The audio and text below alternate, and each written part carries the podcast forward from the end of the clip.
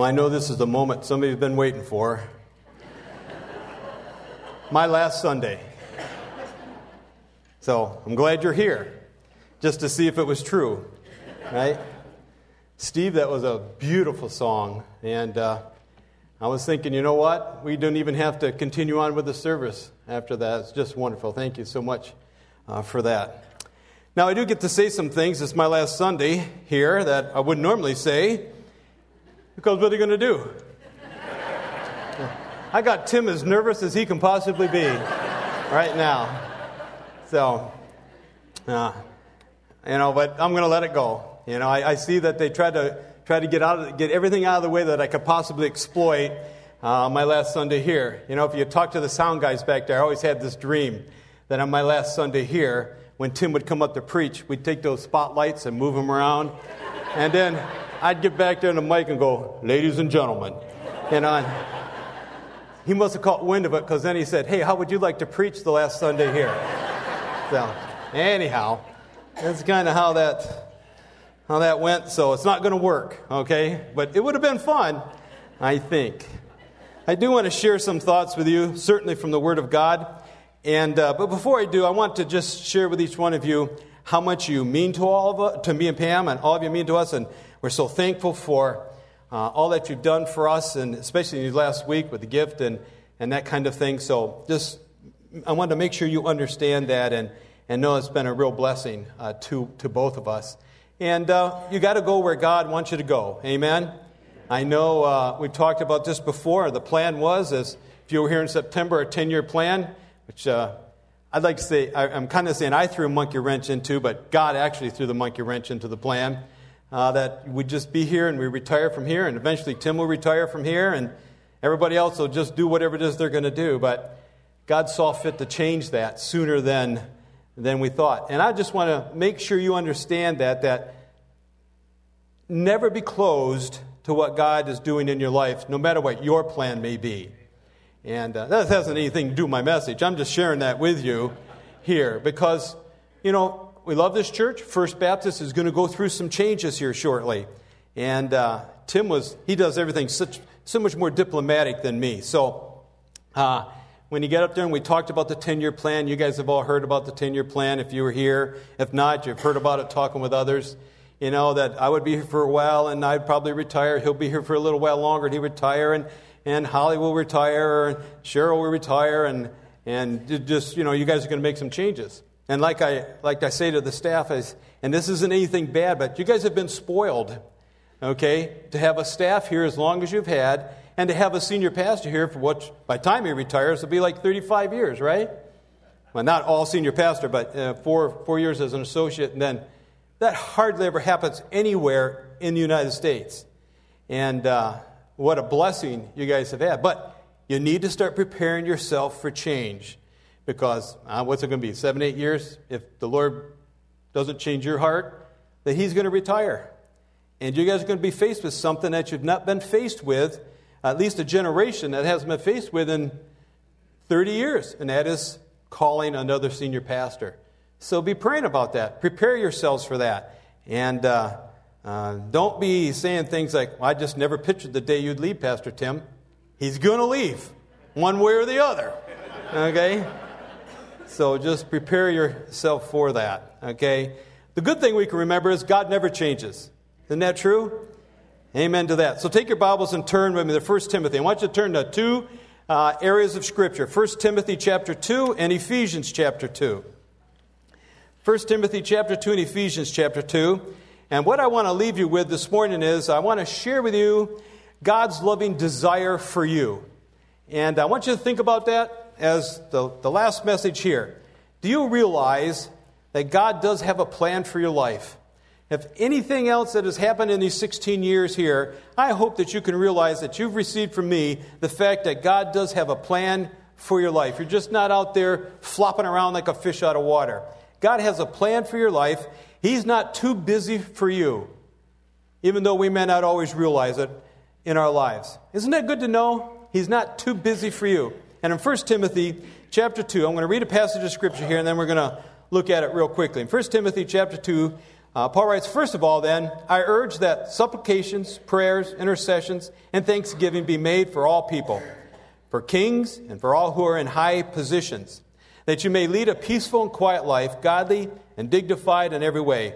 This is good, and it is pleasing in the sight of God our Savior, who desires all people to be saved and come to the knowledge of the truth. For there is one God, and there is one mediator between God and men, the man, Christ Jesus, who gave himself as a ransom for all, which is the testimony given at the proper time. We're going to stop right there. Here in this passage of Scripture, this passage makes a, uh, should make a difference when we read this on how we see ourselves, how we see God, and how we see life in general. See, there are, Paul says here, there are two desires that God has for you and for me. Look with me in verse 3. Here he's talking about the giving prayers and intercessions and thanksgivings. Uh, he says for, for people in high positions, kings, and, and for everyone. And he says in verse 3, This is good, and it is pleasing in the sight of God our Savior. And then it says this, Who desires all people to be saved. Think about that. That's his first desire for you. He desires that all men to be saved. And what's this mean? What's this mean to be saved? Let's take a look at what salvation is. Salvation is God's work of deliverance. That's what it is. It's where God delivers us from eternal death and gives us eternal life. That's a gift from God. Now, why does God desire that you and I be saved? Have you ever wondered that? Have you ever heard about that? Well, I believe the first reason, there are probably many reasons, there's no doubt, but one of them, maybe the first reason, is that is because He loves us. It is because of love. Now turn over to Ephesians chapter 2. Keep your finger in, in, second, in 1 Timothy chapter 2 and go over to Ephesians chapter 2. I want to read this passage of Scripture for you, and, and we'll look at it real quickly. In Ephesians chapter 2, verse 20 says, And you were dead in trespasses and sins, in which you once walked, following the course of this world. This is talking about all mankind, following the course of this world, following the prince of the power of the air, the spirit that is now at work in the sons of disobedience, among whom we all once lived in the passions of our flesh, carrying out the desires of the body and the mind, and were by nature children of wrath, like the rest of mankind. But God, being rich in mercy, because of his great love with which he loved us, even when we were dead in our trespasses, made us alive together with Christ. By grace you have been saved and raised us up with him and seated us with him in the heavenly places in Christ Jesus, so that in the coming ages we might show the immeasurable riches of his grace in kindness toward us in Christ Jesus.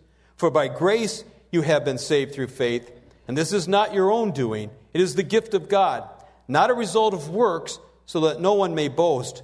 For we are his workmanship, created in Christ Jesus for good works, which God prepared beforehand that we should walk in them. The first reason God desires that you and I to be saved is because of love.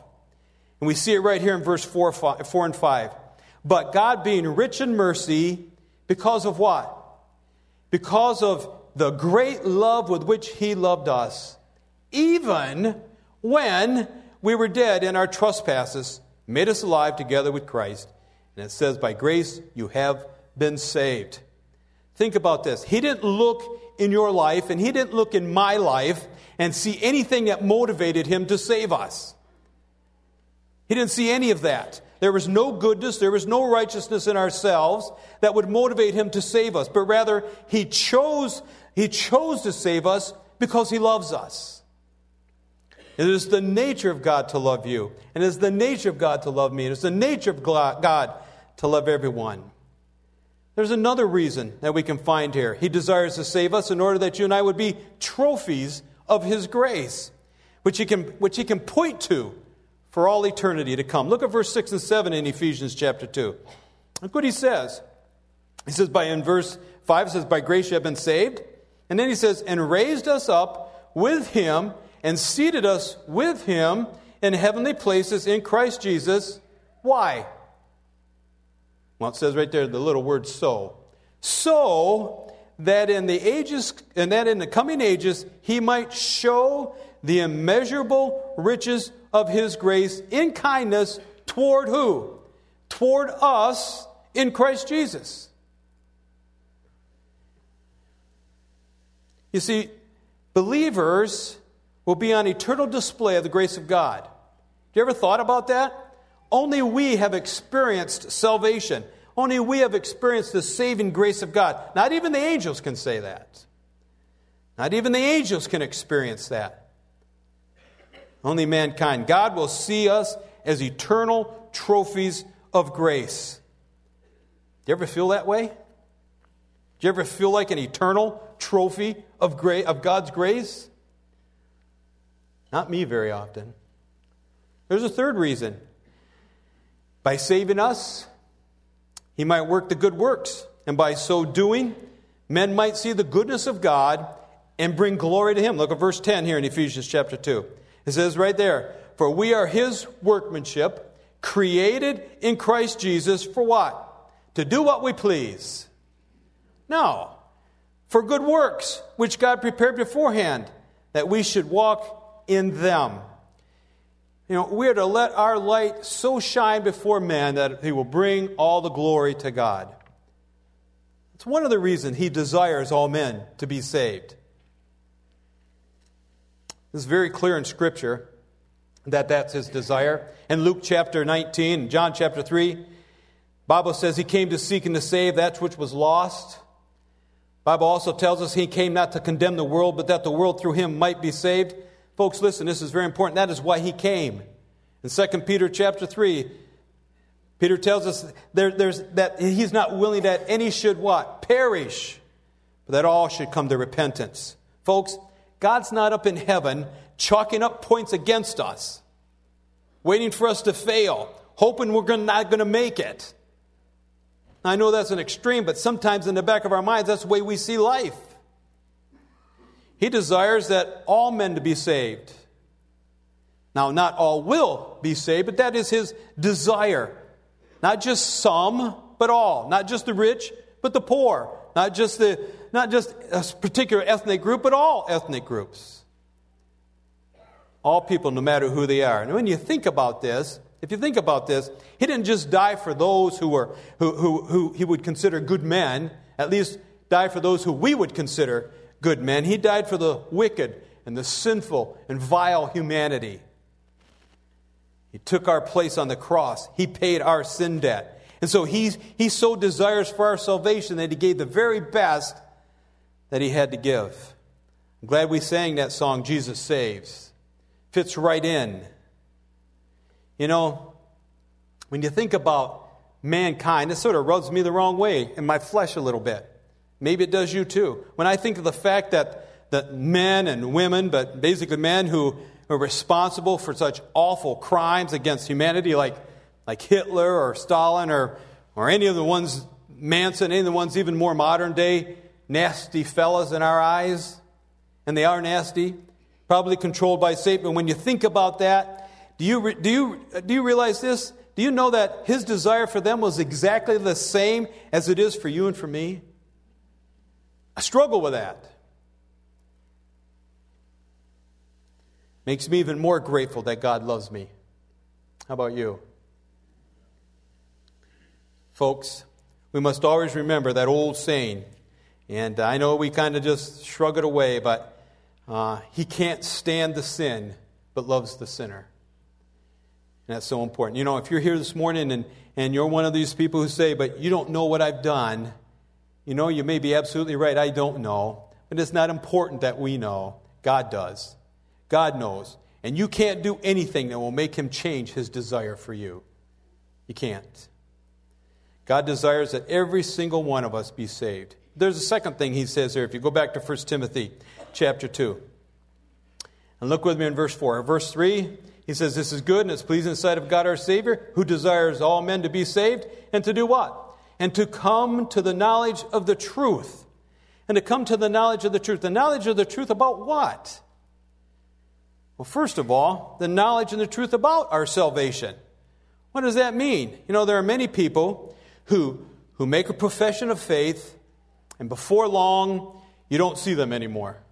That ever happened to anybody here? Not that you're the one they don't see anymore, but you know someone's trusted Christ and you don't see him anymore. This is where you guys got to wake up, okay? I've, I've seen it happen time and time again. They come, oh, I know Jesus as my Savior. They come to church maybe for two, three, four weeks, maybe. All of a sudden, you just don't see Him anymore. That ever happened? All right, the two of us. I won't even point those two out.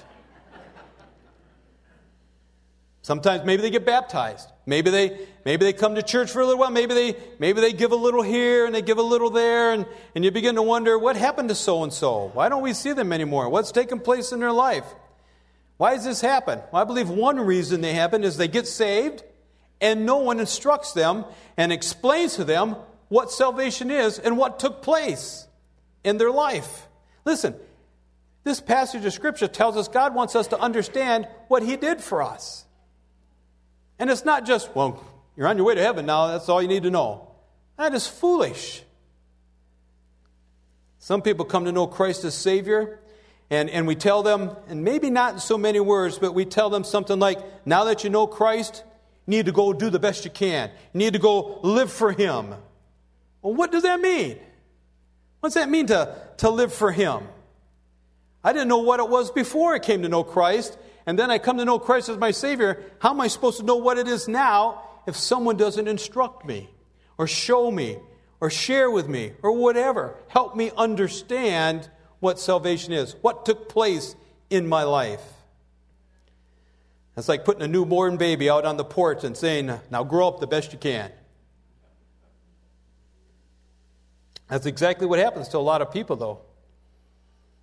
And we think about this when you and I were saved, so many things took place that's absolutely fascinating to think about.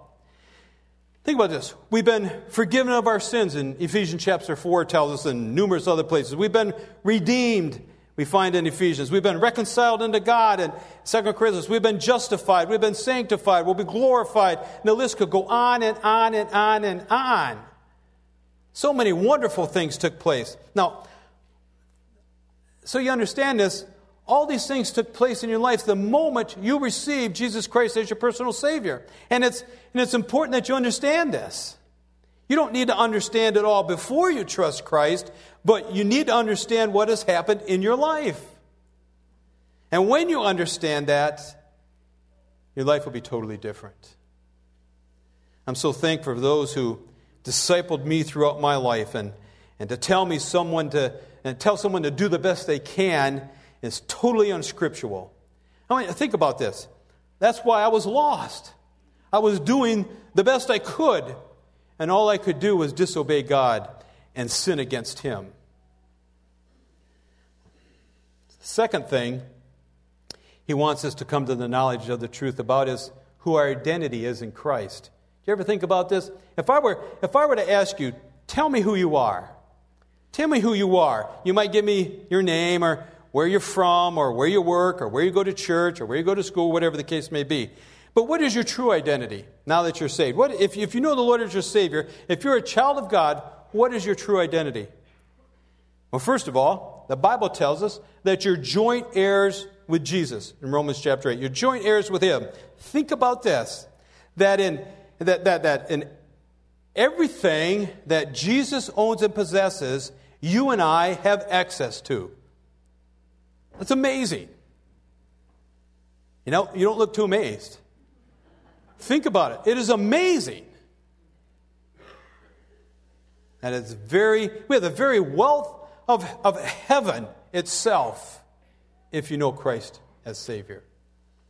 There's another thing. The Bible says you're saints. Now, saint is someone who's, who's been saved by the grace of God, who has been set apart for the purposes of God. Hagios is the term in Scripture to, that we are, we are holy persons, if you will. We are holy people. We're not, now, we may not always act that way, but that's who we are.